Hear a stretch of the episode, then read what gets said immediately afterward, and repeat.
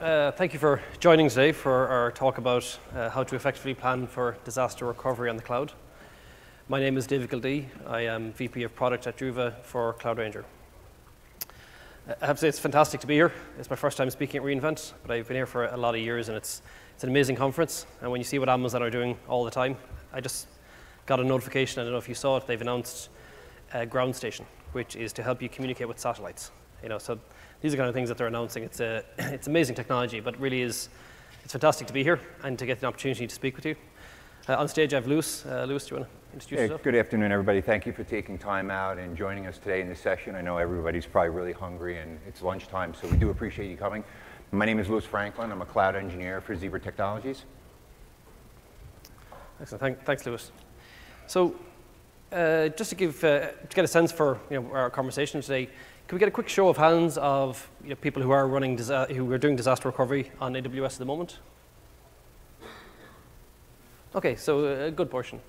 Uh, it's something that's getting a lot more uh, a lot more interest, uh, and we're certainly finding as companies are on that cloud journey, and they've made the start, and now they're doing far more work in the cloud. Disaster recovery is becoming hugely important. So today, what we're going to go through is just give you an introduction to uh, both Zebra and to uh, Druva talk about the kind of things that we do, uh, in particular how, with Druva, how we help companies manage their disaster recovery on the cloud. And then we're going to get into the need for disaster recovery. You know, what are the business drivers? Uh, what are the effects of it? How you need to plan for it, and, and, some steps that you should go through. And then Lewis is going to talk about uh, Zebra's data protection challenges and, and, the issues that they had as they moved to the cloud and how they're managing their data protection. And then finally, we're going to uh, just wrap up talking about the Druva Cloud Ranger solution and how it helps companies manage disaster recovery in the cloud, the kind of things you need to do, how it works, and how we try to make it really simple uh, to, to do some pretty complex stuff uh, in your disaster recovery environments. So just very quickly, uh, a bit of background on Cloud Ranger. We were founded in Ireland. Uh, as you can probably tell by my accent, I'm, I'm not from around here. Uh, I do speak quite fast, by the way, as well, which is an Irish thing. So uh, if you have trouble understanding me, I'll, I'll, try and slow down. But this is on YouTube, so you can watch it back in, in slow motion later on. so we, we help you know, nearly 400 customers globally manage their disaster recovery, uh, particularly for we have some, some really substantial customers like the likes of Zebra who are doing some really interesting things, uh, Vanderbilt University, uh, Oxfam, and so on. And we're 100% uh, as a service. You know, we're, we're built on Amazon, architected from the ground up uh, as serverless technology. And, and because of that, we get the benefits of Amazon, right? So Amazon is constantly adding all the time. You know, there's more announcements for, for the likes of Lambda. All those things benefit us. Therefore, they benefit our customers pretty much immediately. And uh, you know, we have some, some of our biggest customers creating 4,000 plus snapshots a day. And this gets really complex. When you're doing this globally, when you have teams of 10 or 15 people, and all these teams spread out around the world trying to manage you know, every Amazon region, it becomes very complex. So what we do is we help them manage that at scale, make sure they're resilient, reliable, and have everything that they need to uh, be able to recover from disaster in case it happens. Uh, we were acquired by Druva uh, in June of this year, and that really, you know, it, it really helped round off Druva's uh, offering, which is, uh, as it is, an industry-leading backup and disaster recovery platform uh, that, that, focuses on data management. So whether you're on on-premise with servers, whether it's endpoints or SaaS applications, and now with Amazon workloads, Druva, with this suite of products, can help you manage all of those. The challenge at the moment that companies are having is that their data is everywhere, and you probably re realize this as well. You know, it's, it's constantly expanding. Everyone's getting more and more data. They're storing it in more places. So whether it's uh, cell phones, laptops, servers, um, you know, backup tapes, wherever it is, it, it's, it gets incredibly difficult to, to manage all that. And what Druva does is basically gather all this in one place for you, provide a cloud-first approach to give you data protection, data governance, and data intelligence across all of your data. And that's, that's incredibly powerful. And it is a cloud-first approach, so it's, it's, it's industry-leading. Uh, currently manages uh, backup and disaster recovery and data protection for 4,000 enterprise customers. And that's over 100 petabytes of data, and that, that's growing consistently and very fast. And we also help uh, you know, over 10% now of the Fortune 500 companies. our approach to doing this is what we call the Druva Cloud Platform, and that is where we unite all of the Druva products into one place. And this gets incredibly powerful because, you know, if you're managing backup and disaster recovery and endpoints, or, uh, you know, uh, the example Salesforce, for example, or Office 365, or your uh, Phoenix, which manages servers, and then Cloud Engine for workloads.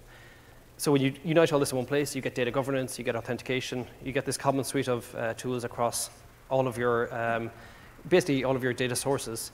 You get your data protection and management, and you get one place to view all this. So for large organizations, it's incredibly powerful. Lewis, do you want to chat a bit about Zebra? Thank you. So Zebra was founded in 1969. We're located uh, out of Lincolnshire, Illinois. We employ roughly 7,000 people in 115 offices in over 50 countries. We're the world's largest provider of barcode scanners, mobile printing devices. Uh, our software and solutions are used to connect assets with people, empowering businesses to make real-time decisions. So real quick, just how many people in here have heard of Zebra before? All right, so a good amount. So for those of you that don't know, one of the products that we do use is the product that was used to print the card, the badge that you have today. So when you registered and you got your badge, that was printed on a Zebra product. So just so everybody kind of has a reference of exactly what one of Zebra's products. Cheers. Thanks, Lewis. Um, so one of the things I wanted to talk to you about then was, you know, we, from talking to our customers a lot, we hear about these kind of cloud uh, myths. And the first one being that systems and networks running in the cloud can never go down. Uh, and that really just is not the case. I mean, anyone who, who has been involved in software for any length of time just knows that's not, not what happens. But it is something that, you know, it does happen. Companies do think that, you know, we're in the cloud, we're good, we don't need to worry about all the things we used to worry about in the data center. The second thing is that the cloud provider is responsible for helping for a business meeting its RTOs and RPO. And again, that's not even remotely close to true. Uh, Amazon does a great, a great job with the shared responsibility model where they let you know what they're responsible for, but ultimately it's up to you to manage your own RTOs and RPOs and your own SLOs. I mean, that's your business decision, but you're responsible for it. So expecting Amazon to do that is, is, is going to lead to, to failure. You know, and as Gartner said it's the responsibility of the client regardless what the location. And that applies to whether it's on-premise or whether it's in the cloud. So, you know, some of the needs for disaster recovery solution. User errors. I mean, people make errors all the time. It's a fact of life. Uh, everyone's incredibly busy, moving faster and faster, under more pressure to deliver with less resources. User errors happen all the time. That's just the way it is. You need to be prepared for them. Uh, operational mishaps is something that you know, we see quite a lot, particularly as companies move to the, uh, the cloud from on-premise. So when you're on premise, if you had a database solution that was on a server in your, in your uh, on-premise. If you had a you know, RabbitMQ as an example, again, that was a server running on your premise. Uh, in the cloud, things are moving from servers to services. So you're getting this spread of more configuration to look after, more systems having to interact with each other.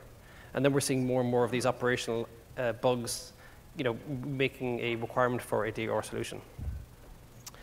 Uh, malicious and insider threat is something that is incredibly common. I mean, if anyone here who started a WordPress site on Amazon and just watch the logs. In about 15 minutes, you'll start to see you know, the hacking attempts coming in. It's unbelievable how quick you get discovered and uh, the issues that it causes. So, I mean, that's absolutely a fact of life. That's definitely going to happen. Uh, but you also have insider threats as well. You know, and then there is times where you have to deal with, uh, you know, someone leaving perhaps, and, and there, you need to make sure that you have everything in place. That if someone with the right access did something uh, that they shouldn't do, that you're able to recover from that. And you know, we've, we've seen examples of of that with large companies. And finally, site outages. You know, they're not very, very common, but they can happen, and you need to be prepared for them. And as we see more and more, you know, natural disasters happening, earthquakes and, and fires and so on, you know, these are things that you need to think about. So some of the differences that we see then between your uh, strategies for on-premise versus cloud DR. Well, the challenge with on-premise is, you know, really the cost you straight away have to absorb a massive cost, and this is the same for any uh, reason to move to the cloud. But really having the high cost of having all your servers there, if you have 500 servers, needing to have the capacity for 500 for a DR scenario. And you know, what that leads to happen is that because of that high upfront cost, you don't do all the things that you probably should do to make sure that you're uh, actually resilient. Uh, data growth we're seeing is, you know, it's exponential. Everyone's gathering more and more data. We're producing more and more logs, uh, holding on to more data to try and provide more value. And again, that adds to higher costs.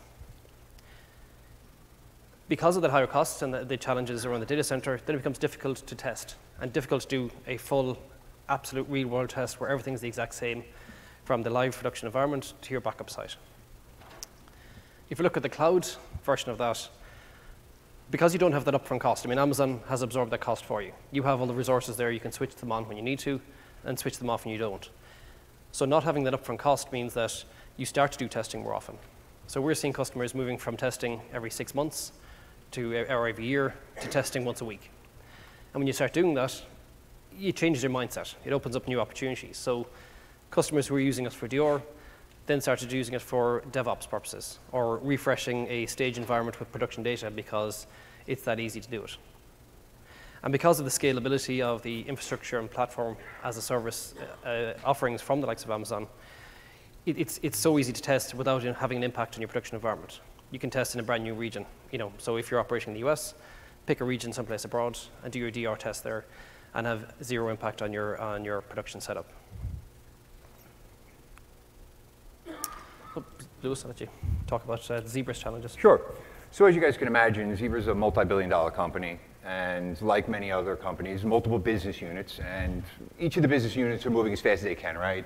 Most, most of us all know that timing to the market with new products and enhancements is critical to the business unit. So for Zebra, there's many, many business units that are moving at light speed uh, across the whole business and across the whole organization. So just to give you guys kind of an idea of the size, we have roughly 35 AWS accounts, uh, and inside those 35 AWS accounts, we call it around 500 VPCs, and about 1,600 subnets.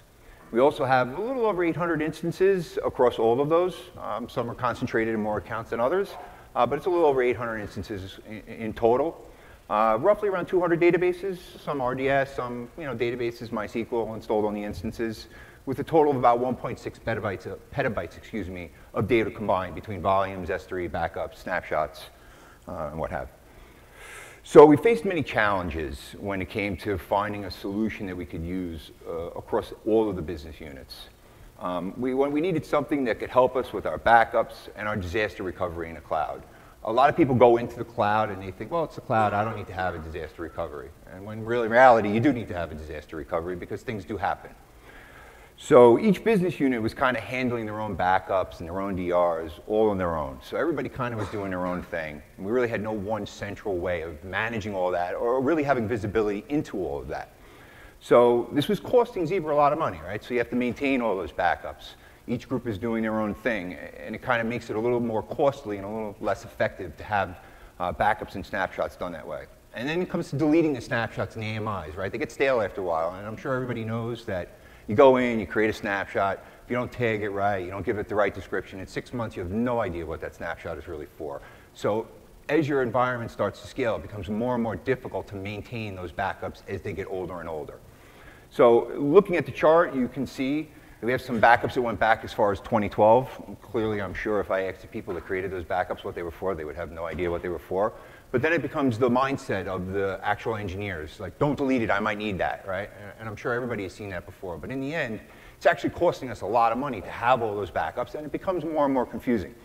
So as our, as our environment scaled, and we got more and more instances, more and more accounts, and we're, and we're still growing, you, you could see that it started scaling all everything, everything. All of our backups were getting more and more, and it was really starting to cost us a lot of money. So in total, we had over 50,000 snapshots, which was a lot. I think we had roughly 20,000 AMIs that were out there. So we had a lot of data out there, and most of it was stale and couldn't be used. You know, I'm sure everybody knows that as you make changes on the instances and you make changes to the application, those other, those other AMIs and snapshots, they're no longer good. So we really needed a way to make sure that we can maintain and manage our snapshots and our AMIs correctly.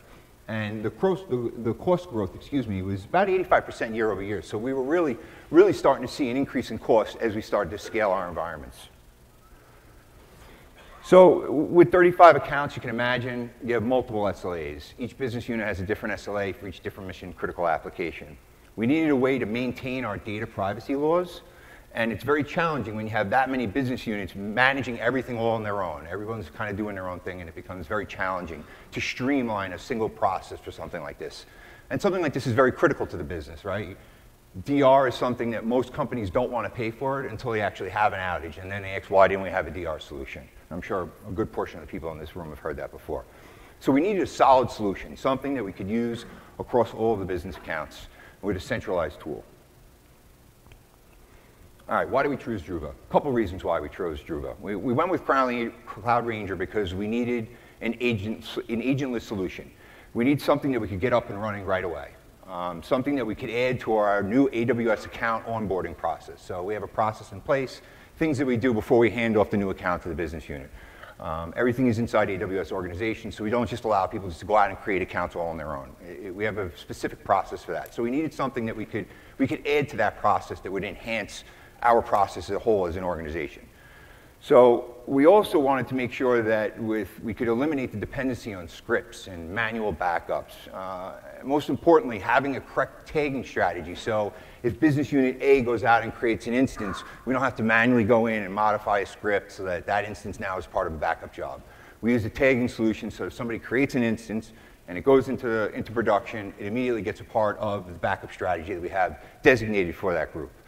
So we needed an enterprise tool, right? We needed something we could use across the whole organization, something that had single sign-on capabilities, something that had role-based permissions, right? We're not looking to manage everything for everybody. The business units need to take ownership for some of the things that they do, but we wanted to give them the tools that they needed to eliminate scripts and manual, manual processes, to really streamline everything in one place. More importantly, we need something with a click of a button, right? We wanted to be able to have DR, so if something failed, we could immediately create DR like that on the fly. Um, very, very important for, for a, a company our size. So we, we really wanted to be able to clone VPC environments. That was really kind of key for us. Um, and that's something that, one the, that this tool does. So when it, when it came to choosing the tool, it really came down to customer first, right?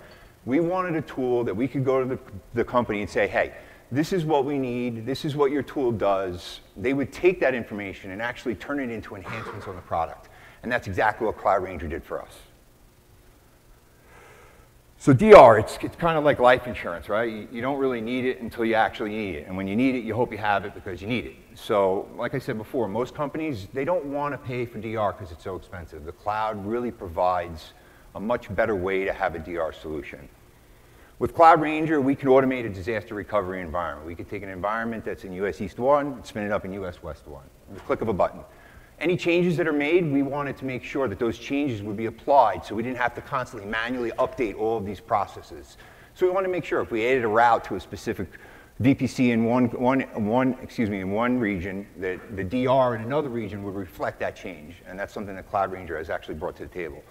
So we also wanted to make sure that if the engineers needed something, so if there's an issue in production, we wanted a way to be able to take that environment and recreate it in another environment, the click of a button, so that the engineers could hop onto that environment and find out what the problem was, rather than giving access to guys into production, they go poking around, and sometimes you can create a bigger issue by allowing that to happen. So that was actually a very critical feature for us, and Cloud Ranger had brought that to us. So why can DR fail? DR can fail for multiple reasons. Um, probably the biggest one is that people don't test the DR solutions, right? People take backups, they take snapshots, and they don't test it. How many people in here take snapshots but don't actually test them on a reoccurring basis? Uh, all right, not that bad. And how many people actually legitimately do it on a monthly or six month basis where they actually go in and recreate their entire disaster recovery environment? All right, not enough hands for sure, not enough hands. All right, so Cloud Ranger can provide that solution. So one of the reasons is because people don't test things enough. Uh, and everybody falls into that. We're all moving a million miles an hour to try and time to the market, and things just slip by at the waist. And unfortunately, testing your DR solution is one of them. Um, another one reason why they happen is you make a change in one environment and you don't update the other environment. Or you make a change in an environment, you know another change is coming down the pipe, so you say, I'll, I'll update the other environment when the other change comes down the pipe. But unfortunately, if you have an outage in the middle of that change and you don't have it updated, you're going to spend more time trying to figure out what that change was that you missed in order to fix the disaster recovery environment. So that's another reason why disaster recovery tends to fail.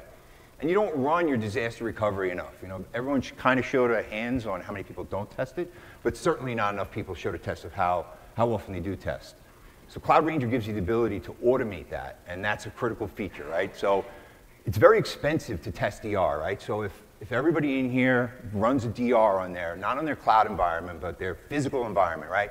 You have to have the downtime for each group. Everyone's got to join meetings. You got to have a war room set up. You got to test everything. It's usually a week, if not two weeks long, and it takes everybody off of all the projects that they really should be focusing their time on. So having the ability to have something that could automate the testing of your DR automatically whenever you want and send you a report at the end of the day on what failed and what didn't fail is critical. And that's one of the reasons why we went with Cloud Ranger. So I'll hand that back to you, David. Yeah, perfect. Yeah, thanks, Lewis. It's a it's an interesting story, and I'm, I'm actually wondering for the badge printers, what was the uh, SLA for those? You know, what happens if they go down? I, I, that I don't know. a lot of, lot of uh, unhappy uh, Amazon people standing in queues. Uh, okay, so you know, with the with the Cloud Ranger solution, what we've tried to do is encompass best practices as we see them from talking to customers around DR. Uh, so it's entirely built for Amazon and it's built on Amazon. So that allows us to move at the speed Amazon moves at. Uh, taking the approach that you don't need to have any infrastructure in place before you run a DR test or have those capabilities. Trying to make things as one click as possible. So the feedback we get consistently from all of our customers is ease of use is so important. The, the challenges of the cloud and it growing so fast and becoming, you know, uh, it's so hard for people to keep control of what's actually happening with it. Having software that allows them to actually be in control of that is, is hugely important. And the last uh, item then is to base your DR plans on business SLAs. So actually having the business drive the purpose of the DR plans, uh, you know, what, what are your RTOs and RPOs?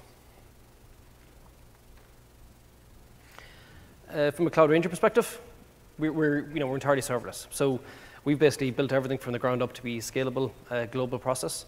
We use all of the, you know, uh, the key serverless products like Lambda, API Gateway, SQS, SNS, uh, and the idea is that we then use a system that we built globally to reach into your Amazon account, uh, create backups for you, create retention, manage all that, but then also run your DR testing, copy your data across region, copy your VPCs, your subnets, uh, your route tables, and everything inside that.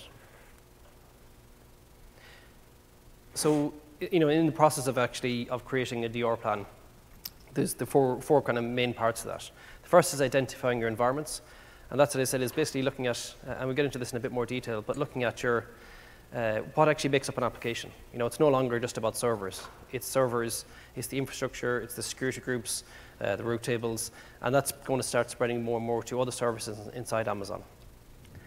Then creating a, a DR plan uh, and, and, deciding what your business SLAs are so when you test in the future, you can measure how successful or not you were against those SLAs. Uh, scheduling, scheduling the plans automatically. So actually scheduling tests to copy everything to another region you know, going from US East to US West with your VPCs, your subnets, making sure everything works correctly, uh, and having a successful output that you can report to a, you know, a, an auditing function or compliance function in most companies who are making sure that you're, you're doing this right. And then finally, reporting on that. You know, and having reporting that you can go to a C level and prove that you're, you're doing the work, you have the ability to meet those SLAs, and you have predictability. Uh, so as I mentioned, the, the cloning of environments is, is key. Uh, what we saw with talking to customers was that it was more than just about data. Uh, there was, you know, environments, and you probably see this yourself, environments grow organically over time. You know, the idea of infrastructure as code is fantastic. everyone would love to, you know, meet that best practice, but the reality is you're busy, things get done on the fly. Uh, you add a security group to make something work because it was, you know, someone was complaining about it. So you have all these challenges that your environments grow organically, but it's as key to your DR plan as your servers are. Having your servers in another region, if you don't have the right security groups in place, effectively means your DR does not work. So we've taken the approach of actually allowing you to clone your entire infrastructure. So you can pick a server, we'll gather the VPC information and everything below that, and create a CloudFormation template that you can then copy to a new region. And we handle the complexities of you know, the differences between US East and US West, differences in AZs, but bring everything up the exact same in the new region to make sure it works for you. Uh, and, and, this is something that, uh, you know, actually having a, a, physical output of a CloudFormation template has proved really, really popular with our customers because they can then use it themselves. They can, can actually take that as an artifact and, you know, have that in a DR plan uh, to run elsewhere. I mean, this is something that you, guys use a lot, Lewis. I mean, could you talk about it a bit? Yeah, so this is uh, an interesting topic. So I'm sure a lot of people are wondering, well, if you have an environment with one subnet, how do you clone into another subnet? So, so there are some things that you need to work details out internally for yourselves, you know, DNS, stuff like that, to make sure that your apps can come up properly. Um, and that is part of the strategy. I don't want to get too technical on that. But some of the critical features here for us was not only being able to clone something in the account, but be able to back that clone up into another account. So what Cloud Ranger provides is what they call the Vault account. So if you have uh, your account set up in AWS organization and it's set up the best practices, you have your billing account, you have your security account, you have everything set up properly that way. But what do you do if an account gets compromised in, in, a, in a severe way? So let's just say you have a developer that's working in Git, he accidentally commits his keys into Git and he's got administrative access. Somebody scans Git, it's a public, it's a public repo. They find those, they go into your environment and they start spinning up instances for Bitcoining, right? Now you got to shut everything down. So how do you recreate that when you don't even know what's compromised an account? And, and I'm really using the most extreme case I could probably think of. But having the ability to say, okay, I'm going to take all of my VPCs and I'm going to convert them all into CloudFormation templates. And I'm going to take them, I'm going to put them in a secured S3 bucket in another account. So if something should happen in one of the other accounts, I have those CloudFormation templates in what we call the vault, where it's secured. You can also take backups from one environment or one account and have them transferred right into the other account. And everything is managed as far as the keys are concerned and everything on the Cloud Ranger side. The only thing you have to worry about is when you create an instance and use the access keys, you need to upload those into another region if you have it from one region to another in order to be able to access those instances. That's, there's very few pitfalls, but we're finding that this is a critical feature for us and, and probably for a lot of people. And I'm sure people haven't had an account compromised to that level, but we all know that there, that the, there are bad actors out there and they're probing at our stuff all day long. So you need to take every necessary precaution to make sure that should something happen to you, you don't have the CEO or the CTO or the CIO breathing down your throat asking you, why don't we have this secured somewhere? Cloud Ranger kind of provides that ability. So being able to clone something and take that template, change your IP scheme, uh, change a few route tables manually, and then save it is a critical feature to us. Okay, great, thank you. You're welcome. Um, so yeah, the next part then is, as we talked about, was actually uh, creating uh, biz, your DR plans based on the SLOs that are required for your business. So your business is going to have either internal or external um, SLOs, you know, what your RTOs need to be and what your RPOs need to be. And it's important to get these at the start. So, you know, what Cloud Ranger will do is, is pick up the, the, the matching uh, backups for you to meet the, uh, the RTOs and RPOs that you've picked uh, in whatever your new region is. But recording that at the start, it allows us then to check when we're running our tests, have you been successful? Did you meet the RTOs and RPOs that you wanted to meet? And then this is you know, the really important part for us, this is scheduling. So when you have your DR plan, you have your environment describing everything that you're going to run, you, you need to test this. And this is where we you know, think uh, the biggest value in, in this whole process is. Uh, testing, as we talk to customers, was being done you know, every six months, every year. Giving people the ability to do this every day or every hour or every week, I mean, every hour is a bit extreme, but we're seeing people actually doing this you know, every day. And what they get is, over a period of time, a really clear picture for how long this takes. You know, they might see on a Monday that it takes twice as long to copy data from one region to another, because everyone on Amazon is doing it. And these are things that you don't necessarily see. You know, there's fluctuations that happen that if you only do this once every six months, you're not going to get a good picture of. So being able to run these tests uh, and, and, do this every day or every week, then it, it opens itself up. So what you get is, uh, we have customers now doing this who are using it for DevOps processes, or like I said, refreshing a stage environment with production data. Um, and, and doing this gives you the predictability. So you can see every day for the last month, on average, our, our RPO was X and our RTO was Y. That's something that you guys use quite a lot, Lewis, that's important for you? Yeah, so SLAs, RPOs, and RTOs are kind of, a, to me, a moving object. So you may roll out a service or an application, and in the beginning you have 10 customers using it. Five years later, you have thousands of customers using it. Now all of a sudden it's become a mission critical application. Your SLA is going to change, right? Customer A may say, I want three nines. Customer B may say, well, I want four nines. At the end, you're not going to be able to service everybody separately, so you wind up setting your SLA to the customer that is the most needy, right? Because clearly the customer is always right. So the SLAs and the RPOs and the RTOs, they're constantly changing. So it's kind of critical to make sure that you maintain those and make sure that you have a product that you can set those RPOs and RTOs in inside the product so that you only have to set it in one place and forget it. So you know, that's something that Cloud Ranger definitely hmm. provides. Thanks. Uh, so the last part then, which you know, we, we started getting a lot of IT people asking for was the reporting. Uh, more and more they're getting requests from legal departments, compliance departments, or auditors asking for proof of, you know, what are you doing for your DR testing? Um, and, and, particularly when companies have to have, you know, full B, BC plans.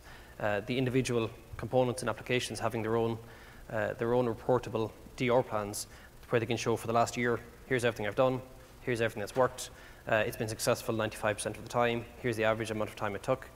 That gives them everything they need when interfacing with the likes of uh, senior leadership or uh, other people in the organization. So, you know, with uh, Cloud Ranger, you know, we cover a couple of areas. We do have a backup and disaster recovery, uh, a backup and recovery, which really is um, taking snapshots. You're managing those across region, managing those across accounts. Uh, the disaster recovery part, which gets into that automated testing, creating those disaster recovery plans, and information governance. So we've just launched two new features this week: uh, legal hold accounts to allow you to corner off data from your Amazon accounts for legal hold purposes, uh, to make that an easy process for you. And we've also launched the ability to do file searching across your snapshots. So we can actually index your snapshots for you and give you an interface in Cloud Ranger to search for, uh, search for your files. And that becomes incredibly powerful with the likes of GDPR. It's something we're seeing more and more where people, you know, uh, your, your snapshots, you may have thousands of them, I think 50,000 in the case that you had. So having the ability to search across your snapshots and find a particular file that may exist in, you know, 10,000 of those snapshots allows you to uh, at least understand what your exposure is for the likes of GDPR and governance. And we do this for EC2, RDS, Redshift, uh, and EBS, but we're adding more services all the time. Um, that's it, really. We're going to open up to the floor to some questions. Uh, I know people, some people had some questions uh, earlier on. And uh, yeah, it'd be, it'd be, great to get a sense for, for where you think you are with uh, DR and any, any questions people have. What I would, uh, yep. You said uh, 5,000, 50,000 snapshots, right? Yes. So that, uh, So that would be a question for me. So the question is, why so many snapshots? Um, and because we didn't have a streamlined process, right? People were going in and creating snapshots using third-party tools, but the cleanup wasn't there, right? So the snapshot, taking the snapshots is critical, but so is the cleanup. And unfortunately, when people are in a rush, they tend to create and they create the snapshots, but they don't clean them up. So When snapshots, AMIs talking snapshots. AMI is totally separate. So the AMIs were a lot less. We had a lot less AMIs out there, but the snapshots there were a lot. So I think I think as the groups were making changes, a lot of them were manual snapshots they were, they were capturing, and they just weren't cleaning up. So they had snapshots out there that they really didn't even know what they were for anymore. So across 35 accounts, I probably couldn't answer that definitively for you. Um, uh, some of them a day, maybe. Some of them more frequently than that. I couldn't give you a definitive because it's across 35 accounts, and to be honest with you, when, you, when you're talking about that kind of number, to kind of get the understanding of what they're doing. And some of them are automated, so some of them are being automated, so they were every six hours they were taking snapshots, but they didn't have the cleanup process in place to say after two weeks or after a month go through and delete everything. So When you talk about DR, right, it's something that has to be addressed within probably 24 hours or Yep. 48 hours.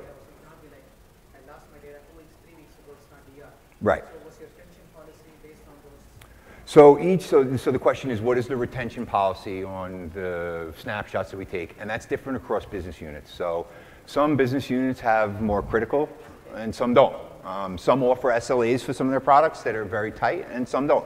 So it, it's really based on all of them, but there's no reason to have anything more than two weeks, right? If you're if you're going to have a mission critical application and you have a 24-hour timing, uh, you know, there's no need to have three weeks ago. The only reason you would have three weeks ago, though, is maybe if you were making a significant change or an enhancement to a feature, and you wanted to keep those around so in case something went wrong, you could roll back easily, because that's snapshots and AMIs can help with the rollback process as well. So, sure.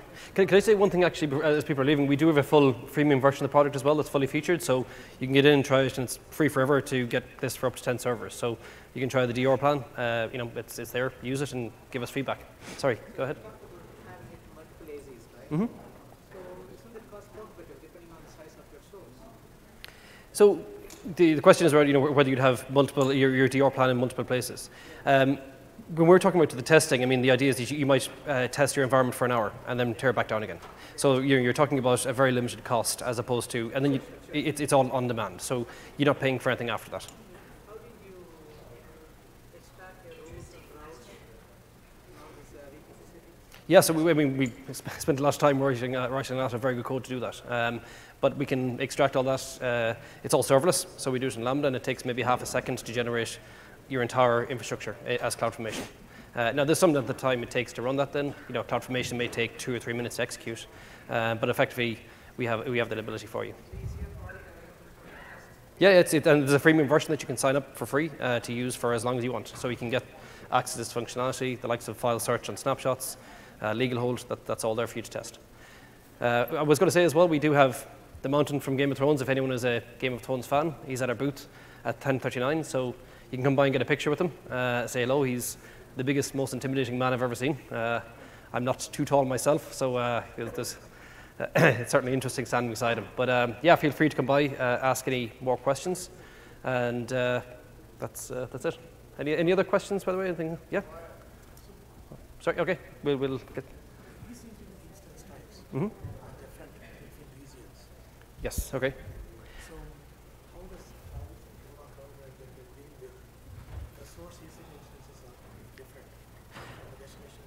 Oh.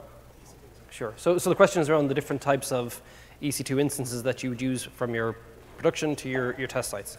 At the moment, we we basically do an exact copy, but we're adding functionality to effectively do a, a lower cost version.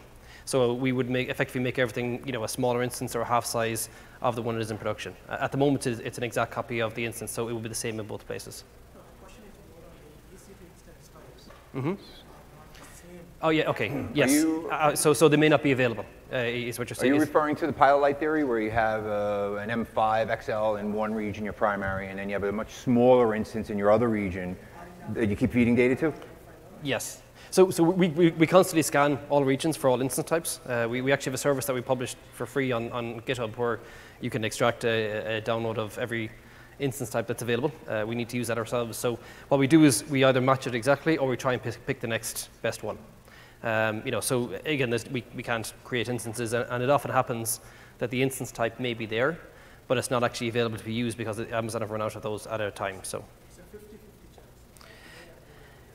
Yes, and, and that's one thing that you're going to find out from testing as well. So this is why we, we stress that testing your DR plans is so important because if you are testing your DR plan, let's say uh, once a week, for example, or every day at least, you might see patterns as to when instance types run out. You know, let's say it's once every every week on a Monday because someone else is doing a huge amount of work in a region, and we've had we've seen that before where particular instance types, the very large ones particularly, uh, can run out in regions, especially new regions. So if you want to pre-choosing the familiar, does it choose the one that is the source behind? Effectively, we, we, we'll, we'll, try our best guess to get the closest type that we have. Uh, we usually stick inside the same class. Um, so, yeah, we'll, we'll try and pick the best one. In general, it doesn't happen too much. Uh, you know, for the most part, most instances are going to be available in, in all the regions, uh, particularly the kind of size servers that we look at. Uh, you know, if people are going for those very large servers, um, they're, it, it, you know, we, we see le- less of those, I suppose, than the more general instance types that are available across all the regions. Sorry, I think you had a question as well, yeah?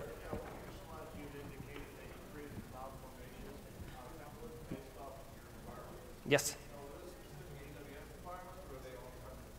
No, s- it, it's, it's all AWS.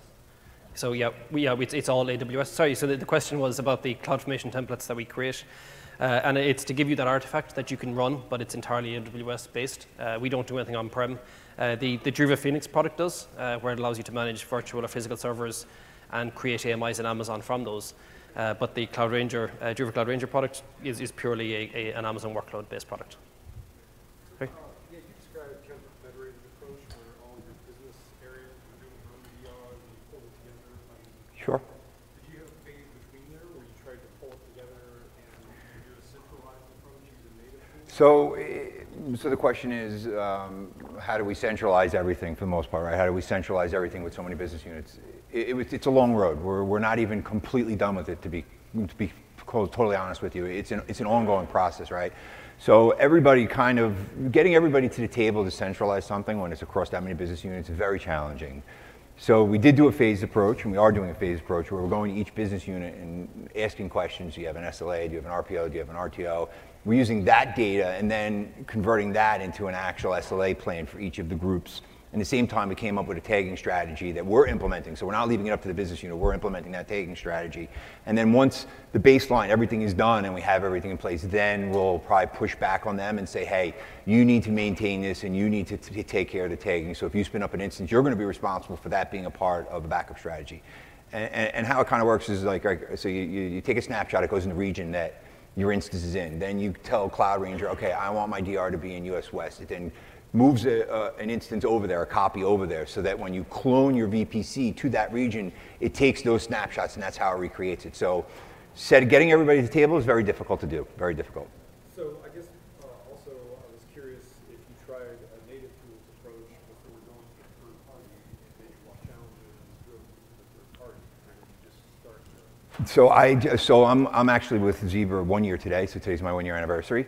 Um, I, went- I went straight in for the kill. We needed an enterprise solution. Everybody was kind of doing their own thing, and it just, upper management started to want to have visibility into this, and to be able to create reports and give visibility when everybody's doing their own thing is very, very challenging. So it didn't make sense to us to really just start thinking about native tools. Yeah, I probably could have wrote a PowerShell script that did all of it for me, but in the end, it would be that much harder if a new instance was added. So we just figured, let's go with the enterprise solution because we are an enterprise organization. You know, we're a multi-billion dollar company. We didn't want to bother wasting time with something like that. And Cloud Rangers, you know, dollar for dollar is a really good solution. Any other questions?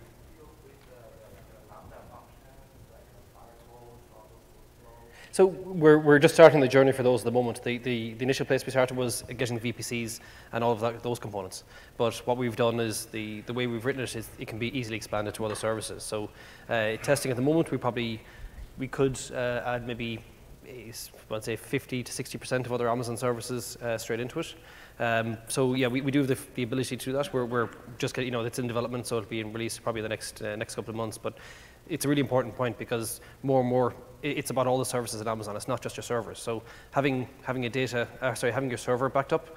Uh, no longer really counts for your DR plan. You have to do so much more. So i- it is, it's a great point, and it's something we hear over and over again. But we started with the network side uh, because at least you have to have your, uh, for someone coming from an on-premise world where they have servers, you need to have your network infrastructure in place to run uh, your service and your DR plan. Yep. Do you look into, for the automated testing, do you look into application level, te- a- application level automated tests, or is it, or you're just testing success? Uh, So uh, at the moment, we're just testing its success, but the, the approach we're taking here is, uh, and again, we're working with the likes of Lewis on this, is um, actually customers who may currently have tests in the likes of Lambda functions that to test their environment. So what we need to do is then have the ability just to execute that Lambda function. So we currently do the connectivity tests, um, but what we could do with this then is you could write any sort of functionality, and uh, what's important is that you could write any proprietary functionality that we won't be able to see. All we need to be able to do is execute that Lambda function to, to, and get a success or fail response to tell us that the, your test is actually run successfully. Um, 'cause- yeah, go ahead. Yeah, I was going to build off that. So I, I come from a web ops background, so I'm used to managing applications. One of the challenges we had was if we were using a 1010 subnet in the US East, now we spun something up in the other in the other environment that was different. The application couldn't speak to the backend database. So unfortunately, some people tend to use IP addresses instead of DNS, right, for apps speaking to databases. I'm sure most people are aware of that. So that's some of the challenges and the things that you need to work through as an organization on how you're properly going to manage that piece. Because yeah, even though things get spun up instantly, there is still some manual work, right? Let's let's not let's not mislead each other, right? In the end, you may have to go in and change the connection string from an app to a database, right? So. Uh, those are some of the challenges that we had. But again, if you're, you know, if you're really talking about timing of it, we did a three-tiered application with a separate Bastion host, with uh, a two-tiered web architect with a SQL backend, and we were able to recreate it, I want to say, in 15 minutes. So it was really, really fast. But the only problem was the connection didn't work because the IPs weren't the same. So that's something you have to work out throughout your organization. But to be able to recreate an entire environment that fast, uh, you know, it's pretty, it's pretty easy. So it helps. Yeah, and it's something we're working, we're you know, constantly adding to that. So things like private IPs are copied across. Uh, there's challenges with public IPs, um, you know, because you, you can't have the same IP in, both places. So if you if you have used public IPs in your application, then you can lead to challenges. Uh, that's that's true. But again, doing a test will expose that immediately. Yep. Yeah, I got two questions if I can. Uh, Sure. I want to be clear on this Cloud Ranger thing. Does Cloud Ranger evaluate my VPC and write Cloud Ranger to duplicate everything in it, or do I always have to have Cloud Ranger? Uh, no, we, we do it for you. So actually, uh, so the question was, do we actually generate the cloud formation, or is it something that you'd have already? Um, we, we generate it all for you. So well, an interesting side effect when we first built this was companies started saying to us, can we just actually use this to retrospectively generate cloud formation templates for our environments? Because they were growing organically, and, and uh, the answer is absolutely yes. Uh, so what you can do is you basically go and hit clone, you pick the VPC you want, and if you're cloning from US East to US West, the CloudFormation template is going to have, uh, you know, we, we'll map, uh, let's say you're going from a 5 AZ, um, a, a 5 AZ region to 103. You know, we, we'll keep the same IP ranges, but we'll double up uh, two of the subnets in, in two regions uh, to cater for that. But effectively give you a CloudFormation template that, you know, then you can, you can use. Yeah, you can go and download. Uh, and actually having that physical artifact gives people a really, uh, I suppose, a, a, sense of security almost, that they can look through it and read and see exactly what we're doing and, and run it at any stage themselves. I think, you know, Lewis, you use it for if you need to find a, a bug in a production system. You can yeah, recreate everything. Look, we all, we all could think of millions of reasons why you would take a CloudFormation template from one environment and use it in another environment, right? So if you build out a complex environment and you're not using CloudFormation because nobody knows how to write CloudFormation templates, you could use Cloud Ranger to clone your development environment, take that, modify what you need as far as IP scheme is concerned, and then make a QA, a staging, and a production environment out of that and simplify it one, two, three, and be done with it. So those are some of the things that you could use it for, right? Because in the end, it's spitting out uh, just a template for you. And that template you can modify any way you want to your benefit and use that, you know, to upload into uh, CloudFormation and use it to recreate environments. But it, it, to go back to your original question, so if you're kind of familiar with CloudFormer and how CloudFormer works, where you can go in and it creates an instance, it scans your environment, then you can pick and choose what you want. It's not exactly like that, but it's similar, where it automatically scans everything. So if you if you have a three-tiered architecture and you're using one ACL and then tomorrow you say, I want to separate everything out because I don't want people to be able to communicate from the database, to, uh, the database tier to your web tier, right? But you only want it to come backwards. You could add another ACL in there and it'll pick it up and it'll fix it automatically for you. So it's, it's pretty intuitive as far as that's concerned. I believe that's a new feature you guys are rolling yeah, out. Yeah, so that's, uh, yeah, we're, we're, we have a whole suite of features coming out from, from now right until the end of the year. that, was, that was something that we kind of pushed. So we, we started working with Cloud Ranger in the beginning of the year and uh, we, we really put them to the test, I gotta be honest with you. I mean, really put them to the test. And it was probably, I think we did probably six month evaluation with them where, I mean, we weren't working on it every day because we have other dependencies and other, other things that we have to do, but we really made sure that before we said, okay, we're gonna go, that this, not only did they have what we needed today, but their roadmap could meet what we knew we were gonna need in our roadmap. And one of the good things about them is that you can say, sit down with them and say, hey, could you do this, this, and this? And then next thing you know, it's in one of their, you know, it's in one of their scrums, and they're they're deploying it in, in you know one of their sprints. So, so it, it actually is a really good company to work with.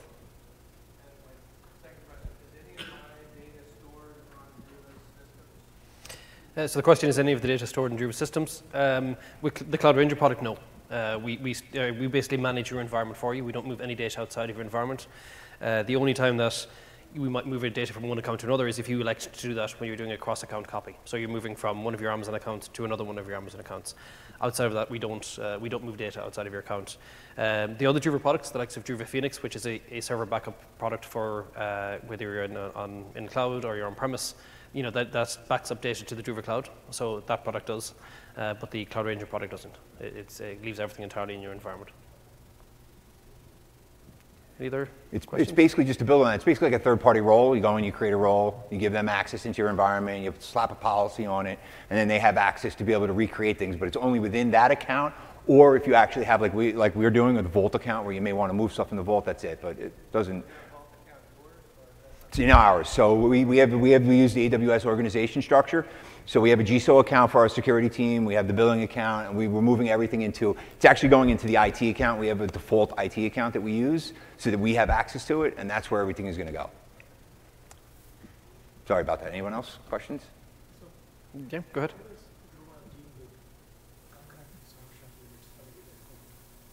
So uh, how, how do we do concurrent snapshot limits? So uh, part of the, the architecture that we've designed and built over, over the last you know two years um, is, is effectively to handle that. So we will wait a certain amount of time. We do um, exponential backoffs. Uh, but in, in general, um, if, if people are producing more snapshots than the current limit, uh, then we would advise them to modify the policies to make sure that they don't, they don't have that happen. It does happen sometimes with customers where they get overzealous and they'll have you know, lots of policies running at the, at the same time. Um, you know, and they may have different, uh, and they may have some other tool that's creating snapshots, or especially if they're doing a side by side, they have a script running, that can happen. Uh, but it, we, we let the customer know immediately. Um, you know, they, they, do get notifications either through Slack or, or, email where they can then, you know, take action on the snapshot policy, and we help them through that. Yeah. Go ahead. Sure. What is our own internal RPO, is it? Uh, so how are you, are you It, it is snapshot based, yes. So uh, Both. It's both. It's AMIs and snapshots. So you could do a weekly AMI and then build off that AMI and do daily snapshots if you want. Yeah, so, so the, the question is about the, uh, I suppose it's really to do with the RPO of what, what we're creating, and, and that's going to come down to how much data you're, you're moving. You know, if you're, if you're moving 16 terabyte volumes across region, there's a, there's a, you know, that's going to force a particular RTO on you. Uh, you know, it, it takes a certain amount of time for that to happen. Okay. Mhm. Again, it's, it's up to the customer to decide. So we have some customers that take snapshots every 15 minutes. Uh, we have others that, you know, in, in general, that, that's, uh, I think the lowest we have is maybe 10 minutes. Um, it's not hugely common. Uh, you know, the average is going to be somewhere between a, an hour and, some, and, and, a, and a day. Uh, but we do have people going as low as, as 10 minutes. And again, it's going to depend on that. That's it's up to the business really to decide what their own uh, SLAs are. You know, so the guy's taking them for every 10 minutes. Um, it's really important to get the very latest version of that snapshot. Um, whereas, you know, most companies will probably go for from an hour to to a day. Think you had a question as well?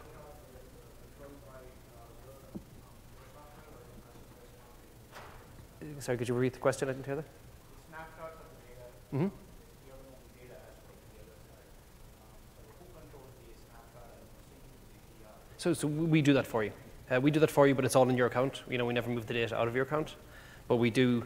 Uh, we do manage that process for you. We manage the copying across, make sure it's successful, retry it if, if it wasn't successful for some, some reason, like a network issue or something. Uh, and we constantly monitor that for, that for you and, and let you know what's happening with that. So it's, it's going to be cross-region or cross across account. Um, yeah, but uh, typically, you know, most companies will do a cross-region copy of their data at least once a day to make sure that they have the ability to withstand a, a, uh, a DR scenario. Um, but that's, excuse me, that's um, uh, it's it's the you know it's again it's up to you to decide what your your SLOs are, and uh, then we just manage that for you once you decide. Yeah. Okay. Uh, it's something that we've been, we've been talk, uh, talking about. Uh, we have a number of customers that have asked about it, so uh, I'm sure you've been talking to the team. Yeah, probably. So, um, uh, which company are you with? Okay, okay, fantastic. Yeah, so uh, absolutely, no, it's, it's something that we're, we're looking at. Um, definitely happy to talk to you in a bit more detail about it. Uh, so if you want to come by the booth afterwards, and we can, we can, uh, you can talk to some of the guys there, and it'd, it'd be great to get your feedback on, uh, you know, on, on other things you'd like to see in the product as well. Sure. on a per account basis, you can sync accounts. What's the expectation for syncing an account? Um, we've gone and changed all the instance names, stuff like that, but is, you know, I'm just thinking. That, that's purely for the, it's purely for the interface. So uh, syncing doesn't affect anything that happens in the backend processing. Uh, when we're taking snapshots or deleting snapshots, doing any of that work for you, that's live all the time.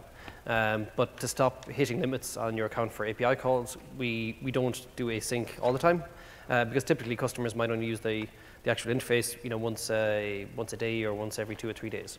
Um, so when you log in, it syncs automatically, uh, and we, are, we have added the, added the ability to do an automatic sync as well. So at least you do get the, uh, the information, and that's going to be on a per customer basis to decide what frequency you want. Perfect. Thank you. Yeah.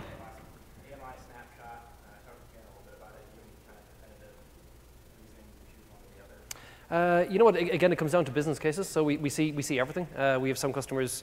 You know, we will see customers who exclusively will only do AMIs because they, they want they don't want to have the uh, the hassle of trying to you know create snapshots and understand about them. They want to basically just uh, have an AMI that they know is going to be an exact copy. Um, but then again, you, you've data issues, right? So sometimes uh, I, I think the most common scenario is customers will have uh, AMIs, let's say once a week, uh, snapshots that they might take in a more frequent basis. Yeah, go ahead.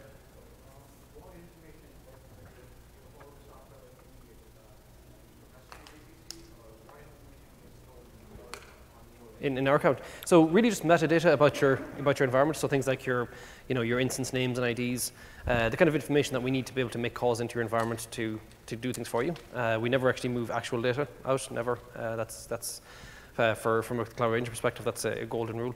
Uh, it's up to you to decide if you want to move the data and where you want it to go to. Um, so that's definitely something that we don't uh, we don't do.